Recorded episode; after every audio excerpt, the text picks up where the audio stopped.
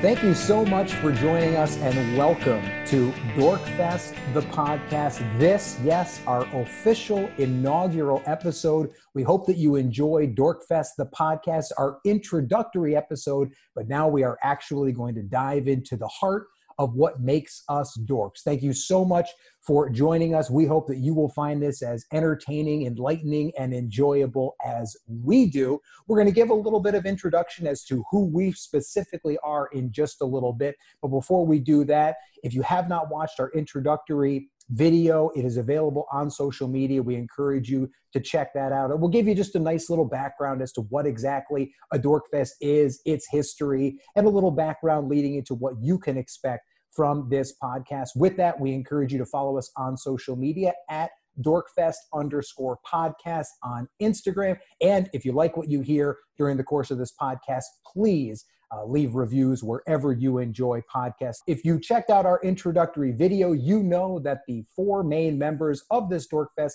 are myself, Dan Freemuth, my two brothers, Josh and Jordan, and our cousin Gabe. So without any further ado, let's introduce you to some of the voices that you'll be hearing as part of this podcast. And let's start with my youngest brother, Jordan. So, was just referred to as Jordan you will rarely hear me referred to as Jordan from here on out. Uh, nickname is Binks. It's an homage to the character that nearly single handedly killed the Star Wars franchise. In addition to my other dorkish tendencies, I also end each year by compiling a list of the top 50 new songs from that year, and I share it on my Spotify uh, profile. Um, embarrassingly, I am physically incapable of making the live long and prosper hand sign. And I also once watched Star Wars Episode 1 The Phantom Menace six times in five days. A truly embarrassing feat, to be sure, and one that seems to come up all the time for you. Great to hear. Thank you so much, Jordan. And now to the youngest member of our Dorkfest contingent, our cousin Gabe. Oh, howdy. Um, yeah, the uh, the youngest, the Maryland contingent, and um, forever an apologist for Stanley Kubrick, Superman and all things related to the band U2, I'm afraid. So get ready, folks. Those are the type of things you're in for here. It's uh, hard to remember a time back in childhood when there wasn't a Star Trek or a Batman or a Hobbit for a while before there was a Lord of the Rings, and um, it, uh, it has stalked us through now to our adult dorkdom. So great to have the opportunity to bandy about these topics with the rest of y'all on perhaps hopefully a semi-regular basis. Yeah, nobody bandies better than our cousin Gabe. I'm going to jump in now, uh, introduce myself. I am Dan, the oldest member of the Dorkfest contingent. I am a firm believer that Jaws is the greatest movie of all time, a firm believer that The Empire Strikes Back is the best Star Wars movie ever made. And if I was only to be able to bring three films to the desert island, it would be Jaws, Empire Strikes Back, and then a toss up between Back to the Future and Jurassic Park. Uh, big fan of the music of Bruce Springsteen, Dire Straits, and REM, and I might be the only person still left on the planet who collects CDs. So, just a little background about myself. And last but certainly not least, our middle brother, Josh. Greetings, everyone. Uh, as far as music is concerned, my opinion is that all the best music was made before 1977. Uh, I am one of the few who believes that Quantum of Solace is a legitimately good James Bond movie. I somehow, as a child, appropriated two different nicknames from the Hanna-Barbera cartoon Jonny Quest. Uh, every spring, I create my own scouting reports, big board, and mock draft for the NFL draft, uh, which is coming up for you NFL fans uh, later this week. And when it comes to these dork fests, I always win.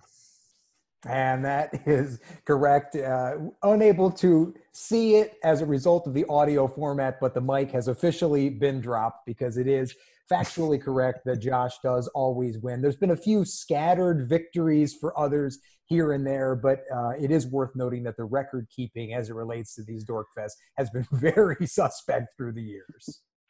But I'm always very generous with points, though very, very generous with points. And speaking of points, uh, for those who are joining us for our very first episode, the way that Dorkfests have worked for us in the past, trivia contests where questions are put together on a variety of topics and assigned point values. Often based on difficulty, although not that's not always the case. And the format we're operating under for this Dorkfest, the podcast, is we're going to have a general topic uh, for each of our episodes, and then we're going to divide that topic into three sort of subtopics, and we're going to assign one, two, and three point values to those topics. So, one franchise that obviously, if you've seen the artwork for our Dorkfest, the podcast, and if you watched our introductory video, one franchise you know that is near and dear to our hearts and has been for a very, very long time is the Star Trek franchise. It's going to pop up throughout this podcast in the weeks and months and years, hopefully, to come, as it's been a huge part of our lives for such a long period of time.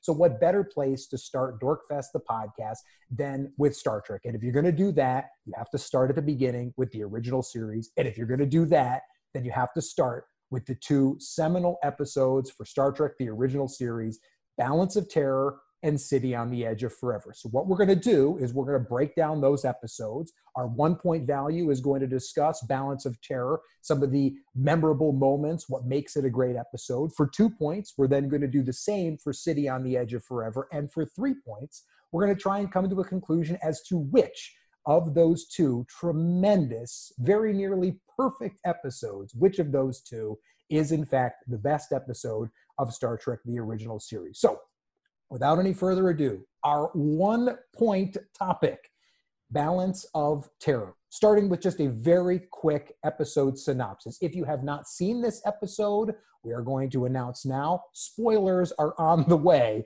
for balance of terror and, and then the some. forever. But if you have not seen these episodes yet please for the love of all that is holy stop listening to this podcast and go and watch those episodes right now because they are absolutely as i said very nearly perfect. The gist of Balance of Terror is it's basically a Cold War episode of Star Trek set in space. Kirk and the Enterprise square off against a mysterious adversary who is threatening Federation space. Of course, we know it's the Romulans. The crew faces challenges from within and without while attempting to balance the security of their territory with the threat of war. So, starting at one point, Balance of Terror, it aired on December the 15th, 1966. Josh, let's begin with you. Thoughts, takeaways, what makes this such a great episode? Romulans are awesome. And this is where they start, and they start them so perfectly. Uh, take a moment to think about all the iterations of Romulans that we've seen throughout the rest of Star Trek. They appeared prominently in Next Generation. Uh, in they, they got an entire movie devoted to them with Nemesis.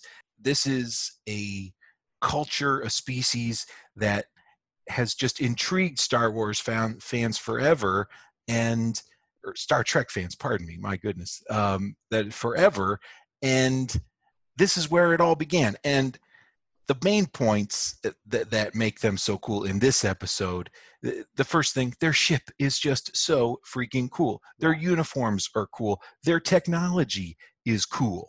As much as you love Kirk and Spock and company on the Enterprise, it is so difficult to root against this Romulan crew because they are just so cool. And that is the first thing that sticks out to me about Balance of Terror is that Romulans are introduced and they are made perfect in nearly every way.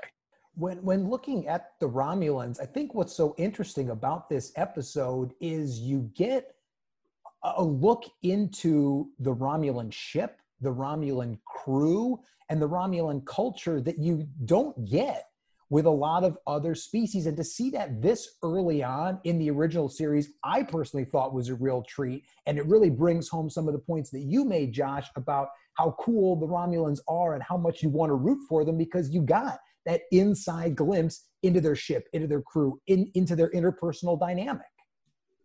And that's one of the really most engaging things about this episode is you think about the Romulan commander. Um, so much of what makes so many of these original series episodes great are the villains or the other actors, the other characters that are coming in alongside the main crew. And that Romulan commander is not only just a cool character, he's an incredibly intelligent character, he's an incredible strategist, and he's sympathetic.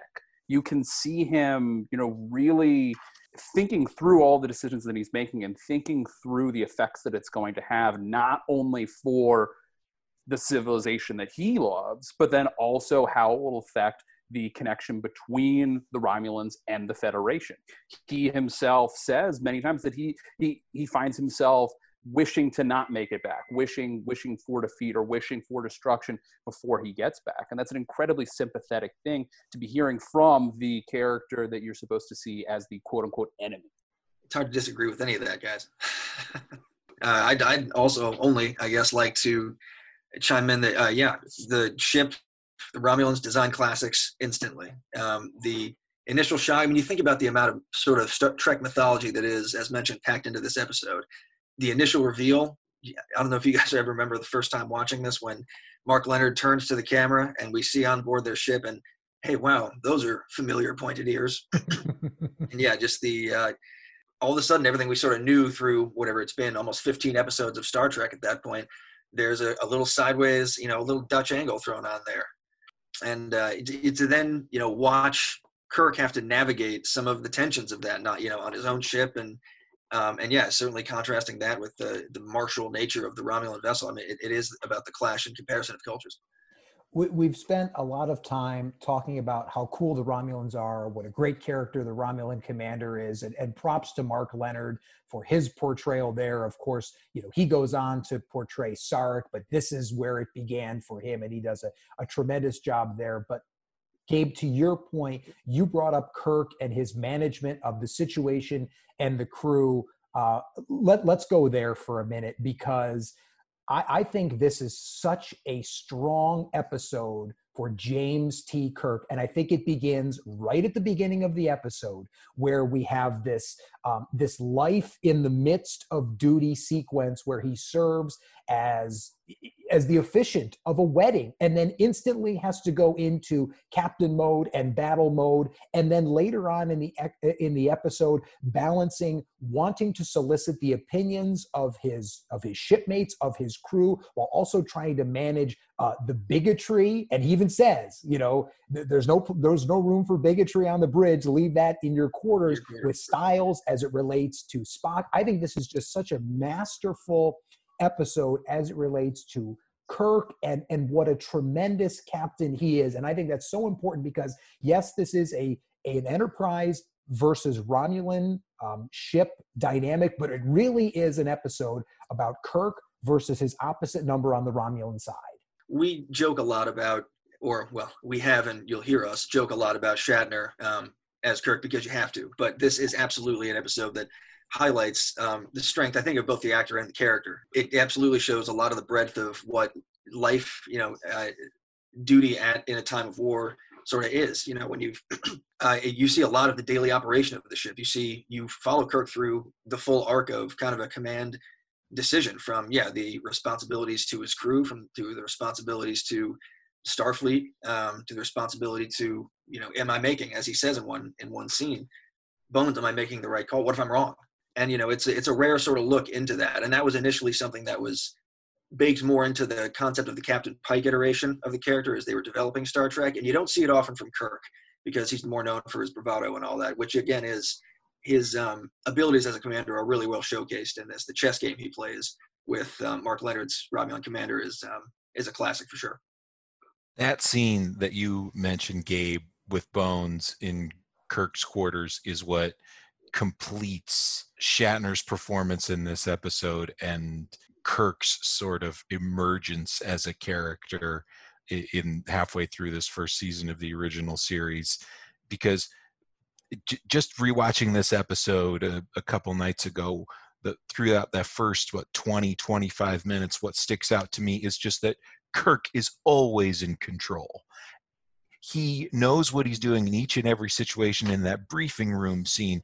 As dan was mentioning he is in complete control over eliciting input from all all of his crew even someone who he knows someone stiles who he knows is going to be uh, maybe a bit of a problem child. And then later in this scene with bones we get that there is this vulnerability there is this doubt there is this humanity uh, to kirk to make him identifiable. And he's he's cheered up or encouraged by bones in a way that like I I'm not sure that that would have done that much for me like don't destroy the one named Kirk like okay yeah I'm trying not to.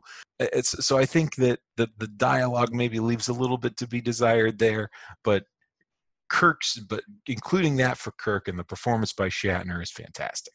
I, that scene just at the end of it there, as you mentioned McCoy's dialogue, I think that might be a, a, a defining piece of McCoy dialogue. That one bit is always this piece has always stuck with me for one reason or another, and it's uh, you don't often get you get a lot of Kirk Spock. I think some Kirk McCoy moments are a little fewer and farther between, and yeah, that whole you know, and and all that, and perhaps more. Only one of each of us. That entreaty to not take yourself down when there's already enough pressures on you. Oh, boy, I think that's just a nice bit of advice to remember. And Josh, to go back to your point, how you know that might the dialogue might not necessarily be something that's going to get through to all of us. I think part of what really gets it home to Kirk in that moment is also what's going on in their interaction. You know, Kirk even says as he's about to leave, like, I wasn't expecting an actual answer. Like I was like I was just kind of I was just kind of talking to you. And and and McCoy actually stops him. He he stops him from leaving the room and says, But I do have one. So there's something going on and it, you know it's it's almost like a, a, a bit of a momentary role reversal where McCoy is the one taking charge and saying, you may not have been expecting to hear this answer, but you need to hear this answer. What's that line he gives? I don't say this to every customer, Jim. To a customer. Oh, yeah. yeah. Yeah. Yeah. So so I guess Gabe, maybe your contention is more so that it's less about like because earlier in the episode in that briefing room scene, McCoy is, I think, clearly the voice of caution uh, he's yeah. the one telling Spock, "Do you want a galactic war on your conscience?" And so mm-hmm. I always interpreted that as like as pretty much literal from McCoy that like let's maybe get the hell out of here before we all die, rather than don't beat yourself up too much, which it sounds like is maybe where what you the way you interpreted it, Gabe it's maybe a fine line, but I think in the briefing room, and it is notable too that Spock is for once on the side of no, we I, I agree, attack. He says. Um, yeah, that's a shocking it, line. It is, um, and I think in the briefing room, McCoy's acting as an officer, and I think in Kirk's quarters, he's acting as Jim Kirk's friend, and I think that might be the difference in the advice he's giving. His, I mean, in his official capacity as medical officer, he's going to have to deal with the fallout of these decisions one way or another, and as Jim Kirk's friend and physician, he knows he's under enough stresses already. It's a tough thing. Why pile it on?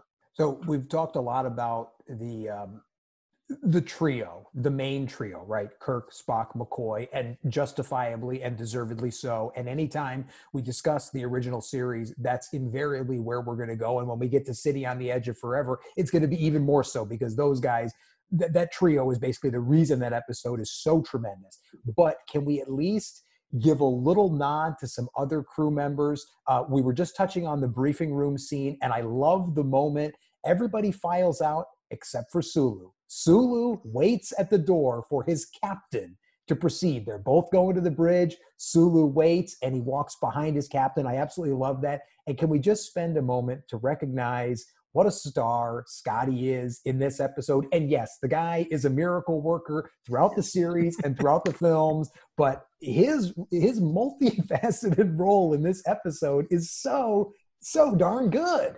James Doohan is the ultimate utility player for Star Trek the original series. He does so much work as like other voices that you wouldn't expect, and as Scotty, he's always pitch perfect. I mean, in that same briefing room scene, there's a little moment. This is really tiny, and it's not going to compare necessarily to some of the other things, but this stood out to me this time.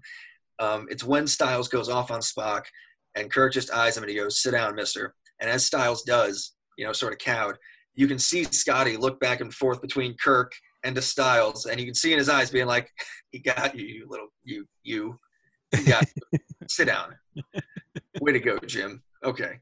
I especially loved Scotty in that opening wedding scene. He's setting up the the camera to be the wedding videographer. Then he's the father of the bride. And then when Kirk gets the alert and Kirk rushes to the intercom, Scotty scoots from his front row seat and he is right there next to Kirk. And just like as soon as Kirk gets the words "red alert" out, Scotty is boom off like a shot to his to, to the bridge. I mean, he is just on top of it in that opening scene. That's true. We gave we gave Kirk a lot of props for being able to flip the switch from wedding officiant to captain mode as readily as he did. We have to give the same props to Scotty as well for being able to deliver. And I, I just quickly want to go back to the briefing room scene for just two two little I mean they're just they're small little nuggets, but I, I when I watch the episode again, it's like, boy, howdy, that's some really good storytelling in just a very little moment. It starts at the beginning. They get the wreckage back from the outpost, right?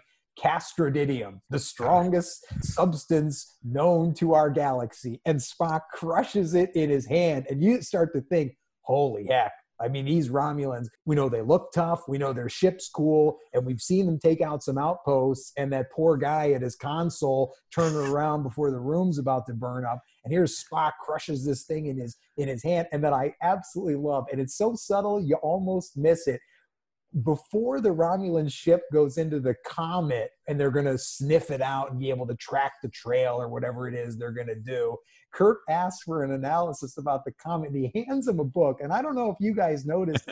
The book uh-huh. is called Table of Comets. And Spock just shoves it off with his hand. He's like, no, no, no, no. I got this. I don't even know the table. Quite ordinary. Yeah, right. I thought it was just, it's such a subtle little good thing. Yeah.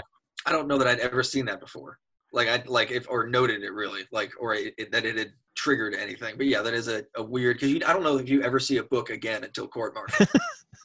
that um, briefing that briefing room scene is definitely my favorite in this episode and maybe my favorite in the whole original series that's there's so much great interaction between all those characters. Uh, it, uh, the Castrodinium sequence you were talking about, Dan. I love the the musical flourish. Yeah. Um, as he as he as he cracks it to to accentuate the drama. Obviously, Kirk's showdown with Stiles, but then uh, Spock really turning the tables on what we as an audience think he's going to say and really advocating for some serious violence, which is so out of character uh, for him, even through you know 14 episodes, and certainly given the length and breadth of what we've seen from Spock's character since then. I mean, so, I wonder if that wasn't sorry, Dan. I, I just wonder if that also, in a way, isn't in character for Spock because for him, that is maybe the most logical alternative to what's out there right now. Like well, that's, that's what he says. I mean, that he analyzes the situation. Yeah. So I think none of us can argue Balance of Terror is a tremendous episode. It is one of the greatest episodes of the original series. But for many of us Trekkies, it is not alone in the conversation of greatest episodes of the original series. So with that, let's go to our two point topic, and that is the other episode that's widely regarded as the best among the original series The City on the Edge of Forever.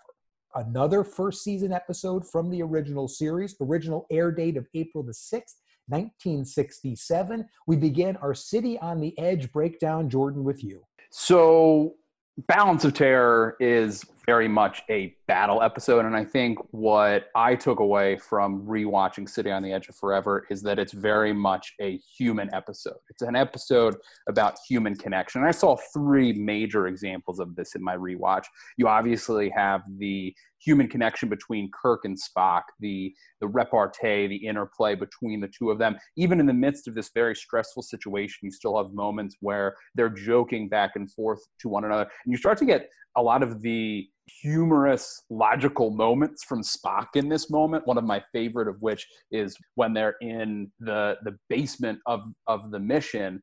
You know, Spock says something like, I, "I don't think that insults are part of your prerogative as your as your commanding officer." And you know, Kirk almost sheepishly comes back and says, "Oh, oh, I'm sorry." And then obviously you also have the human connection piece of you know this this entire episode is Kirk and Spock looking for their crew member, their fellow crew member, and their friend McCoy. The driving force of this episode, in addition to correcting the time travel mistake that McCoy made, is also finding them. And then, and then, you know, possibly and probably most of all, you have the human connection between Kirk and Edith Keeler, which is a very different type of connection than we see between um, Kirk and many of his other female counterparts. I don't want to start out with a nitpick, but but you're going to start out with a nitpick. But I am, and he does. The fact that there has to be this explanation of, well, yeah, Kirk gets with a lot of broads, but this one he really cares about. Uh, just seems a little bit fishy, especially seeing as how he clearly has something to gain from this relationship with Edith Keeler. Um, I don't think it's a legitimate nitpick. I just think, as in relation to this series, in the context of the rest of the series, it gives a slightly different impression of that relationship. For me, uh, what this episode is is it's Kirk and Spock. Stupid. Like these are the two of our favorite characters in the whole entire universe of film, TV, books, everything, and this is them at their best for 45 minutes, and it's a joy to watch. I guess then the question is what elevates it from other episodes that have that similar component, like a piece of the action, or I mean, even something like an I Mudd, you know, where it's a little more wide crew action, but you know, you get like, so what is it that takes City on the Edge to that classic level? I mean, in part, you know, if we want to delve into the background of it, it's got kind of a troubled road to making it to be filmed. Um, Roddenberry wanted a bunch of sci-fi writers to contribute to Star Trek, and one of them was Harlan Ellison, who ultimately ends up credited with this script. But along the way, it has about five different writers, including Roddenberry himself and a couple of other um, stalwart Star Trek staffers.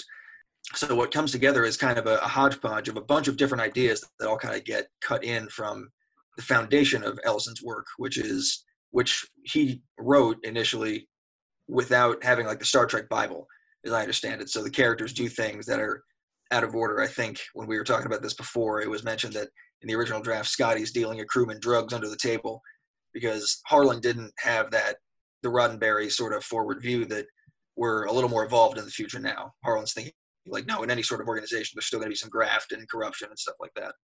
So what I mean, the elements that made it to the screen then, what sticks around? Certainly the romance with Edith Keeler, one way or another, that's something that sticks out as important to um, Star Trek and perhaps Kirk's arc and I think you know it's interesting to think you know, like in doing the research of about the the the troubled past game as you put it that this script had it was interesting to see some of what was in the original and what was not in the original one of the most interesting things that i found out in doing this research was that in the original version it was not kirk that that kept Edith Keeler or that made sure Edith Keeler died in the end. It was actually Spock. Spock was the one that made the final decision, and that made me rewatch the end of the episode in a very different way. It made me really focus on the fact that yes, Kirk does make the decision that Edith, that as Spock says, Edith Keeler must die, but he does it by stopping McCoy. And this brought up an interesting question for me. I wonder, was it I don't, I don't know if it's necessarily easier, but was Kirk more able to follow through with this action because he was stopping someone else from doing it in such a way where he didn't actually have to see it? His back was uh, he, his he was facing to the back of the action in in this moment. I think that's the key, Jordan, is that just given the geography of the way they set it up is that Kirk doesn't have to be looking at it as it happens. And so in that respect I think it the answer is clearly yes it makes it easier as awful as that potentially sounds uh, just the fact that he doesn't have to look at it has to make it easier. And the fact that you know, physically he has like someone to hang on to you know a, a physical goal to accomplish maybe mentally makes it a, a, a, little bit easier. I think it has to jay.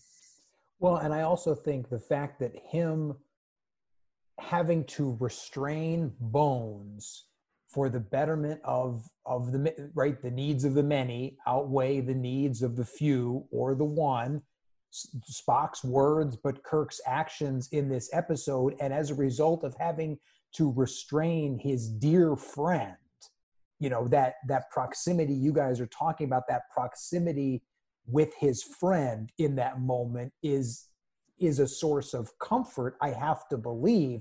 And i think you know that moment the ending of this episode is so strong. I, I think that probably if you were to to make an argument okay what of all the 50 minutes of Balance of Terror versus the 50 minutes of City on the Edge, like which full 50 minutes do I enjoy more? You might say there are more moments in Balance of Terror, like, oh, that's a memorable scene, or I, you know, I, I like that little bit. But boy, the ending of City on the Edge, the powerful moment that that is, we'll get to the end when they get back to the Guardian. I, I just that that ending is it's tough to beat and Dan, to your point, it's it's powerful. It's emotionally powerful. It's humanly powerful in that, and and and the score, the music that's going back, that's that's behind that moment too, plays into that as well. But you know, going back to Kirk's reaction to it, I also think that as he you know restrains McCoy and then has McCoy embrace him, he also probably knows ahead of time what McCoy's response is going to be. That, then McCoy is going to say something like, "Do you know what you just did?" And it speaks to the the the, the just the powerfulness and the the heady emotion of that moment. Yeah, and and it starts with it starts very mundane with Kirk and Edith Keeler having this innocuous Clark Gable conversation, and then you see Kirk shocked to life by the mention of McCoy's name, and then the embrace that they all, the three of them, share outside the mission is just so heartwarming. And then you, your heart is just torn to shreds throughout the end of the rest of the episode. It, it the the roller coaster that that ending takes you on is remarkable. So we've talked a lot about the emotional end of the episode, and, and again, I think deservedly so. That's that's the climax. That's that's when your heartstrings are are tugged on. But one thing I think that City on the Edge does extremely well, and is not at all a thing we could have mentioned as it relates to Balance of Terror, is injecting humor injecting some levity. And of course, we're going to get this when these spacemen from a starship are transported, you know, back to 1930s Earth. You're going to, you have an opportunity to have some comic moments there. But I thought they were really tastefully done. I thought they were the interplay between Kirk and Spock and the Earthers is, I mean, tremendous. Kirk having to, you know, thinking that this we're gonna we're gonna do just fine here. I'm just gonna steal clothes whenever we need him, and we're gonna you know outrun the fuzz, no problem. I, I thought that there was a lot of really good humor, and with that humor comes humanity, and I think comes relatability to these characters as well. I um, agree that there is a lot more of the, the sort of the character basis as uh, Jordan refers to sort of humor, the connection of that going on in this one. I I don't know ultimately if the rice picker bit has aged well. I mean, I, I, I felt a little. I gotta say it. Um, it's uh, it, it's just sort of speaks to you know uh, who's writing the episodes at the, the time. different time.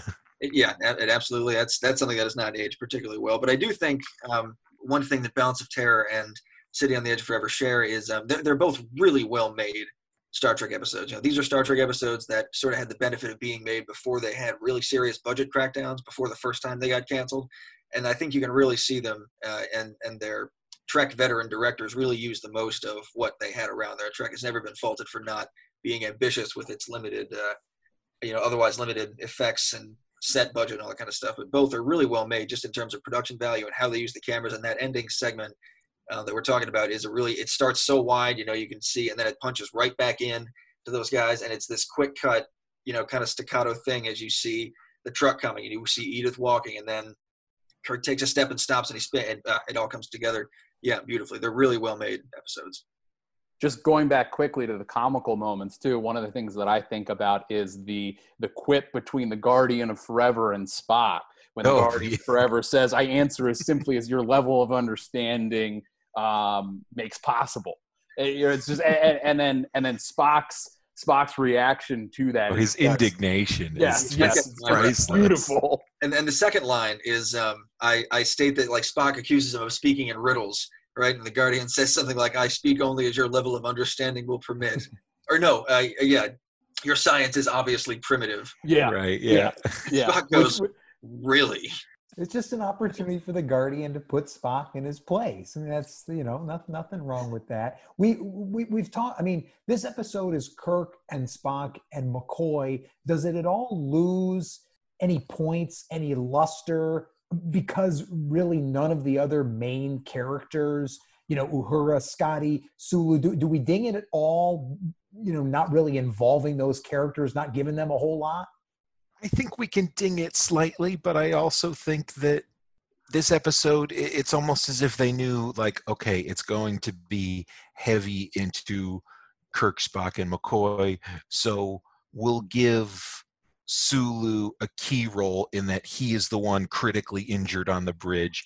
We'll we'll put Uhura and Scotty on the landing party and let them let them have some pivotal dialogue in those situations. So I think it Eh, eh, maybe a minor ding, but I, I don't think so, Dan. This is also um, eh, as far as the the character beats go. Yeah, no, I, that moment on the planet when it's sort of the plan becomes stark what it is they have to do in order to try and set the timer right. This is a pretty ambitious and maybe one of early Star Trek's more ambitious sci-fi premises. All of reality is broken right now, and they have to go pull an Avengers Endgame and set the timeline right. You know, before it was cool. Right. leave, leave, it to Gabe to somehow shoehorn the Marvel universe into our into our conversation about. It's very shifty move it's also notable that in the original drafts, McCoy was not the one who goes back in time. He was not the cordrazine accident was added along the way, and it was some anonymous random red shirt that was, you know, gone back in time and, and messed with things. But on that on that moment on the planet, I do think that's another fine James Doohan moment when he just sort of accepts, like Scotty, when you think you've waited long enough, you'll each have to make the attempt to turn. And Scotty's like, "Yep, got it, no problem." And he says, "Good luck, sir." And Uhura, this might be I don't know if it's her best line or maybe her most defining, but it's really notable Scotty wishes her good luck, and Uhura says, happiness at least, sir. And I yeah. think that's just a really great encapsulation for it to be like, hey, we're in some poodoo here, but positivity, you know. Right, right, because the they're because they're going to go back in time and they're going to mm-hmm. try this thing, but there's no guarantee that it's going to work. And there is there is the statement that's made everyone's going to try and at least you'll be you'll be somewhere you'll be alive yep. We don't know where we don't know when and if it doesn't yeah. work it's yeah, going to be better than stuck on this planet where our time is no longer our time right i think it's a really poignant and, and appropriate line so a question that i had after rewatching this most recent time is if mccoy goes through the guardian of forever and doesn't change anything do they still go back in time after him I think that they do. The reason that they're on the planet is to go and get him. The the reason and I mean, you bring up a very interesting point. You know, certainly, certainly, if that were the case, we probably wouldn't be discussing this episode right now.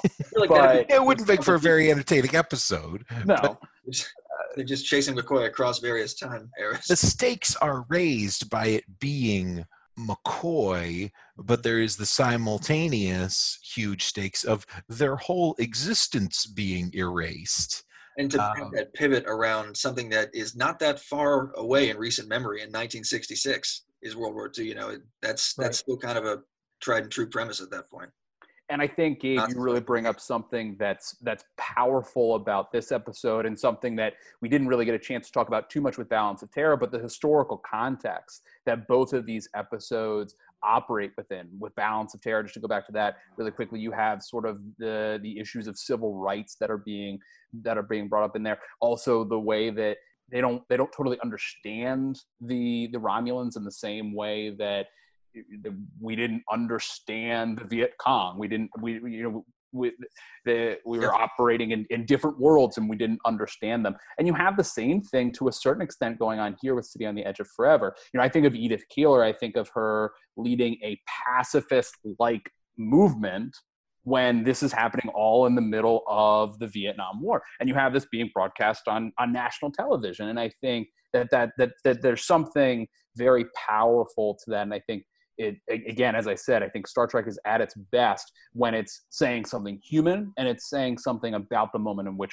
in which they were existing and i think those two episodes in particular are are episodes of the original series in particular doing that the best uh, i just want to wrap up our city on the edge conversation with edith keeler um, this is a main character in this episode. We've spent a little bit of time talking about her. Josh, you mentioned how you're sort of uncertain about, you know, Kirk's level of affection for her because of Kirk's reputation, I'll say, for lack of a better word, but that may have been a reputation that was established later on in the series. I know it was it had been introduced already, but maybe this isn't. I'm not trying to turn this into a cancel Kirk podcast. I, I'm, I'm just saying. I think it's a valid point, but Edith Keeler is one of those characters that has lasted long after with, with a legacy that other of Kirk's lady friends, I guess, for lack of a better phrase, have enjoyed. So, what is it about Edith Keeler that makes her uh, a special character, makes her relatable, makes her memorable, or maybe does not? I, I think there's two sides to this. Um, firstly, it's helpful to have Joan Collins. Um, in, a, in the pantheon of great Star Trek guest stars, she's up there still. She comes in and does I think it really, you know, it's she pretty easily put Shatner in his place the first time they meet in the cellar you know that that opening line is a classic. A lie is a very poor way to say hello. Ooh, yeah, it's a great it's a great all timer. Um, and and to his credit, you know at that point Kirk's like, yeah, okay, you're right. Sorry, nope, no crap, we stole these.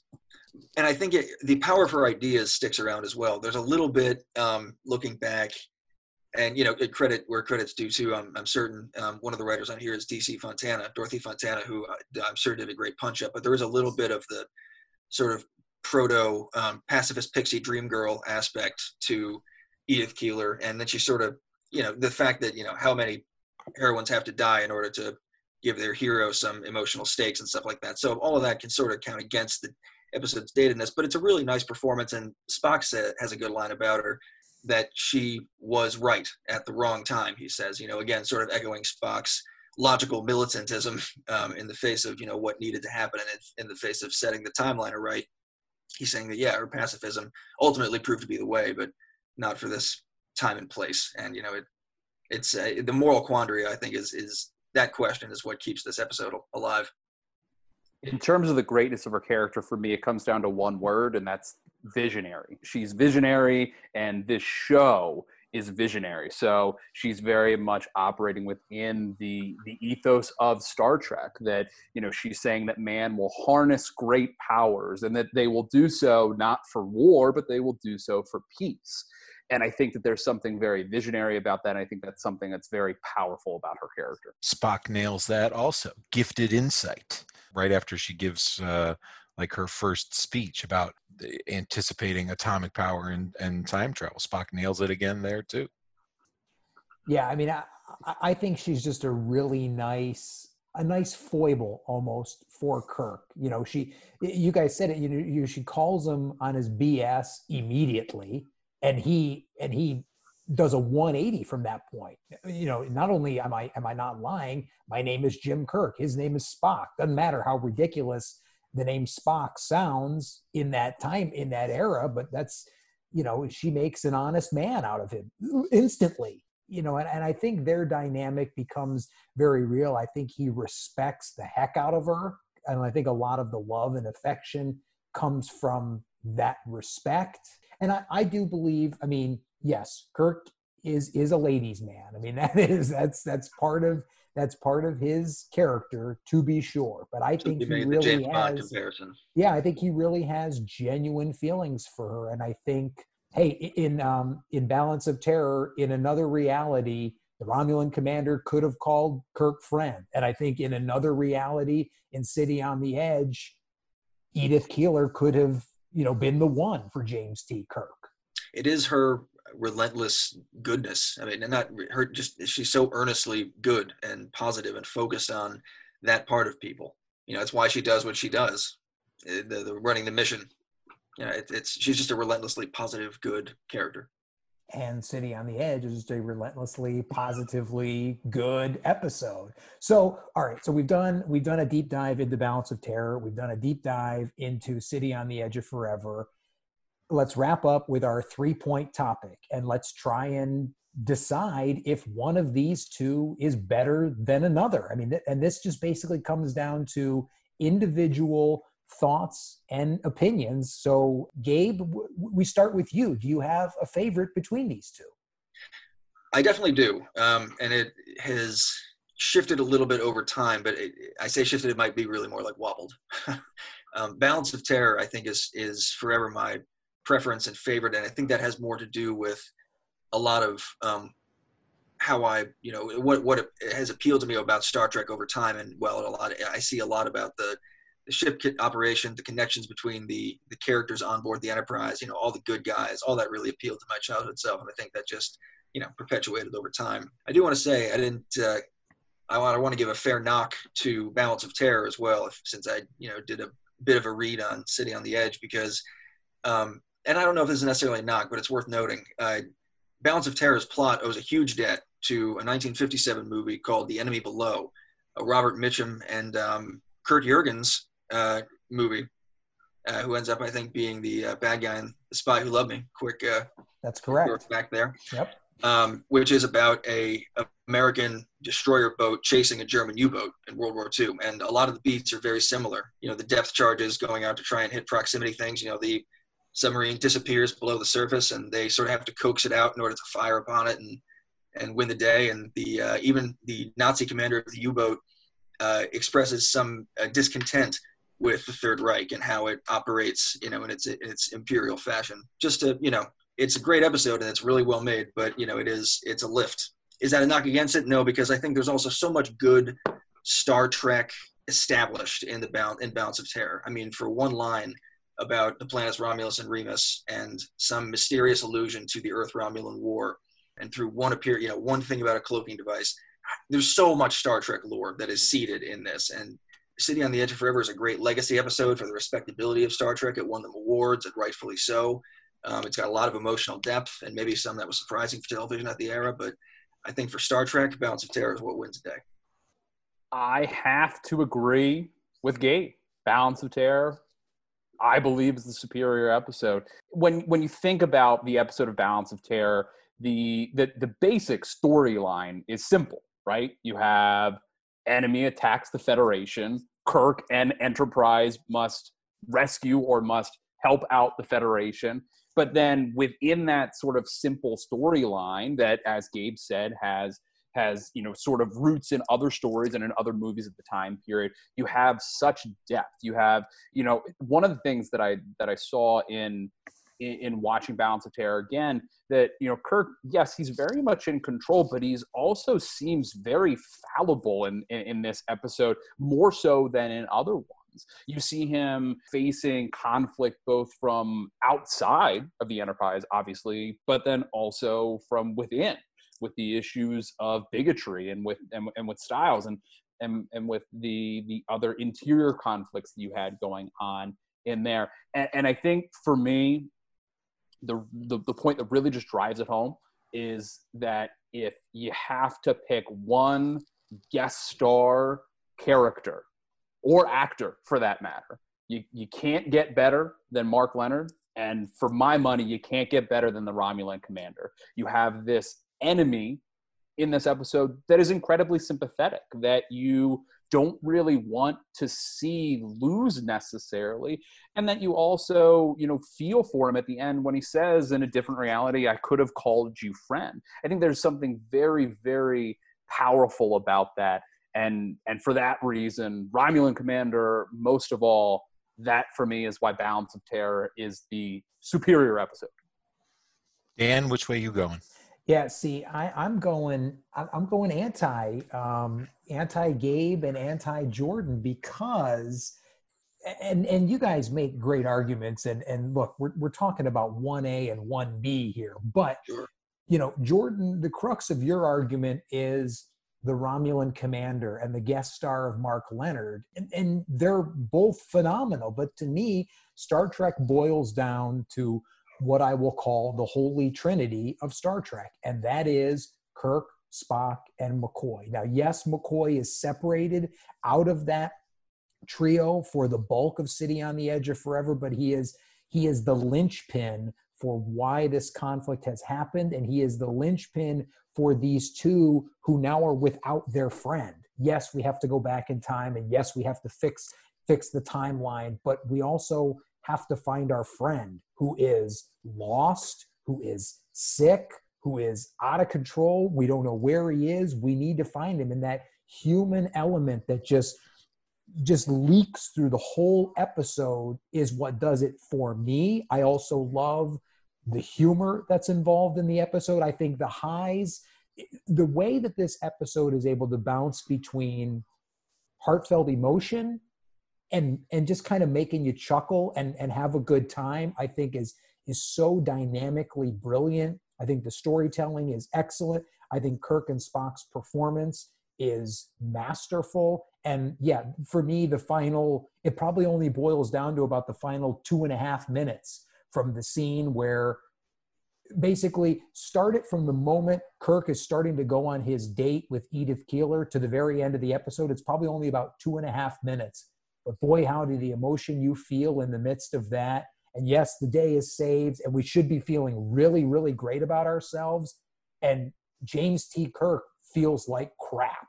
So, you know, hey, you know, the Federation would want to give him a medal after that performance, and he feels like garbage and we're left feeling a little of column A and a little of column B. And so to me, the human element of Star Trek, the dynamic between those three main characters has always been what drives me to that particular series and why that leads me to believe it is the best of the original series. Josh, are, are you going to weigh it heavily in Balance's favor or are you going to give us a little tie here? No ties in Dorkfest. I'm going Balance of Terror. For me, it is just a, it's a more complete episode. I think that analysis you gave earlier, Dan, about uh, 50 minutes versus that final five minutes weighs heavily in the the way that I've always felt about these two episodes. And uh, something else that we didn't get to from from Balance of Terror too much is the cat and mouse game of combat that is played. Uh, the the comet gambit is one of my favorites and how each commander had their own idea for how to use this comet to get the other one the, the, episode is full of moments like that and it also has the human connection it also has that holy trinity sprinkled throughout it has strong performances from sulu it's got th- this hothead rando character in stiles which is a star trek staple too and the Kirk face to face at the end with the Romulan commander, I think it rivals the emotional effectiveness of the end of City on the Edge of Forever. It's not as emotional, clearly, but it's close. It, it is awfully close. And we did say in our intro video that we were hopefully, though not probably, going to some going to come to some worthwhile conclusions by the end of this podcast. I guess maybe we actually did today because we've got three votes for Balance of Terror and only one, my one measly vote for City on the Edge. But I think we've done at least a fair job of giving both these uh, episodes their just desserts, right? Well, yes, in, in, our votes, in casting our votes for Balance of Terror, both Gabe and I admitted there were parts of City on the Edge of Forever which are clearly better. That that's how close it is between these two episodes. I, I, think before we quickly wrap things up, I mean, these are two great episodes, but they are not alone in terms of great episodes of the original series. I mean, we would be remiss if we did not at least acknowledge the argument that people make. Trouble with Tribbles, Amok Time, Mirror Mirror are other great episodes. Anybody else have any others that you think at least deserve consideration among? I mean, we're talking the Mount Rushmore now of original series. I do think that, um, and and I would normally, or at least historically, I think in these dork fests, I've been one to not exactly poo-poo, but to downplay the trouble with tribbles. But the more I've thought about it, I think that episode does have something that both these episodes, in their respective ways, do kind of lack, and it's that playful sense of just what you know this fun life is like here in the 23rd century. You know, you just get a sense of what it's another kind of day-to-day show on the Enterprise, but you know now there's Klingon interplay and there's this strange alien creature, and we learn that they use credits and they still drink and they have arguments about drinking and bar fights and you know it's just that's another neat aspect of the characterization. Shore leave is kind of another one like that. I did uh, want to say that i did in my research going back i um, found a list from 2009 from when we got together to watch uh, you know our initial viewing of abrams star trek 09 and we have a bunch of candidates for uh, trying to find out our top 10 original series episodes and we also have a top five worst so that could be something we could revisit at some point another time Only other episode I want to throw out is Galileo 7. Always been a particular favorite of mine. Really thrusts Spock into the spotlight on that one, which is very enjoyable. And and, and also some some key moments for Scotty. Uh, a Yeah. star again in that episode. Shore Leave, City on the Edge, Galileo 7, Balance of Terror, all first season episodes. If you Yeah. have not fully engrossed yourself in the in the first season of the original series of Star Trek, Do it now. For the love of all that is holy, Do it now. do so because also- it is very worth it. Also in the first season, Errand of Mercy, Arena, Court Martial, This Side of Paradise, Court Space Marshal Heat, is Court Martial. Khan is comes out of the first season. Devil in the Dark, Enemy Within. I mean, Devil in the Dark is routinely cited as a personal favorite of many of the cast and crew for some reason. well, because they got to uh, hang out with that guy underneath the rug. The Horta? who was That's true. playing the was pretty Horta. cool. So yeah, how how could that not be fun for the whole? The Naked Time too. I gotta say, Do the that, guys, do that, do that no kill eye trick. Guys, you got to see what this thing can do. so basically, I, I- I think I think we we would have a much shorter list if we listed the episodes in the original in the first season that we did not enjoy. Uh, that number would probably rival the number of third season episodes that we did in fact enjoy. But there's there's no there's no doubting I think at least among this group and many of our fellow dorks and fellow Star Trek fans that it's Balance of Terror, it's City on the Edge for the original series as far as as good as that series got. Thank you guys so much for uh well, first of all, thanks to everybody for listening to the inaugural edition of Dorkfest the podcast. John, Thank you, thank you. Gabe, Thank you, Thank guys. you guys so much for your wisdom, your thoughts, your insight. Please, everybody, if you are listening, make sure you follow us on Instagram at dorkfest underscore podcast. Please also make sure that you leave reviews. Uh, if you enjoy Dorkfest the podcast, please leave reviews wherever you enjoy uh, getting your podcast. And stay tuned. We'll hopefully be bringing you many more editions of Dorkfest the podcast in the future. But in the meantime, until next time, know that. Many such journeys are possible. Let me be your gateway. Captain, the Enterprise is up there. They're asking if we want to beam up. Let's get the hell out of here. Thanks for listening, everybody.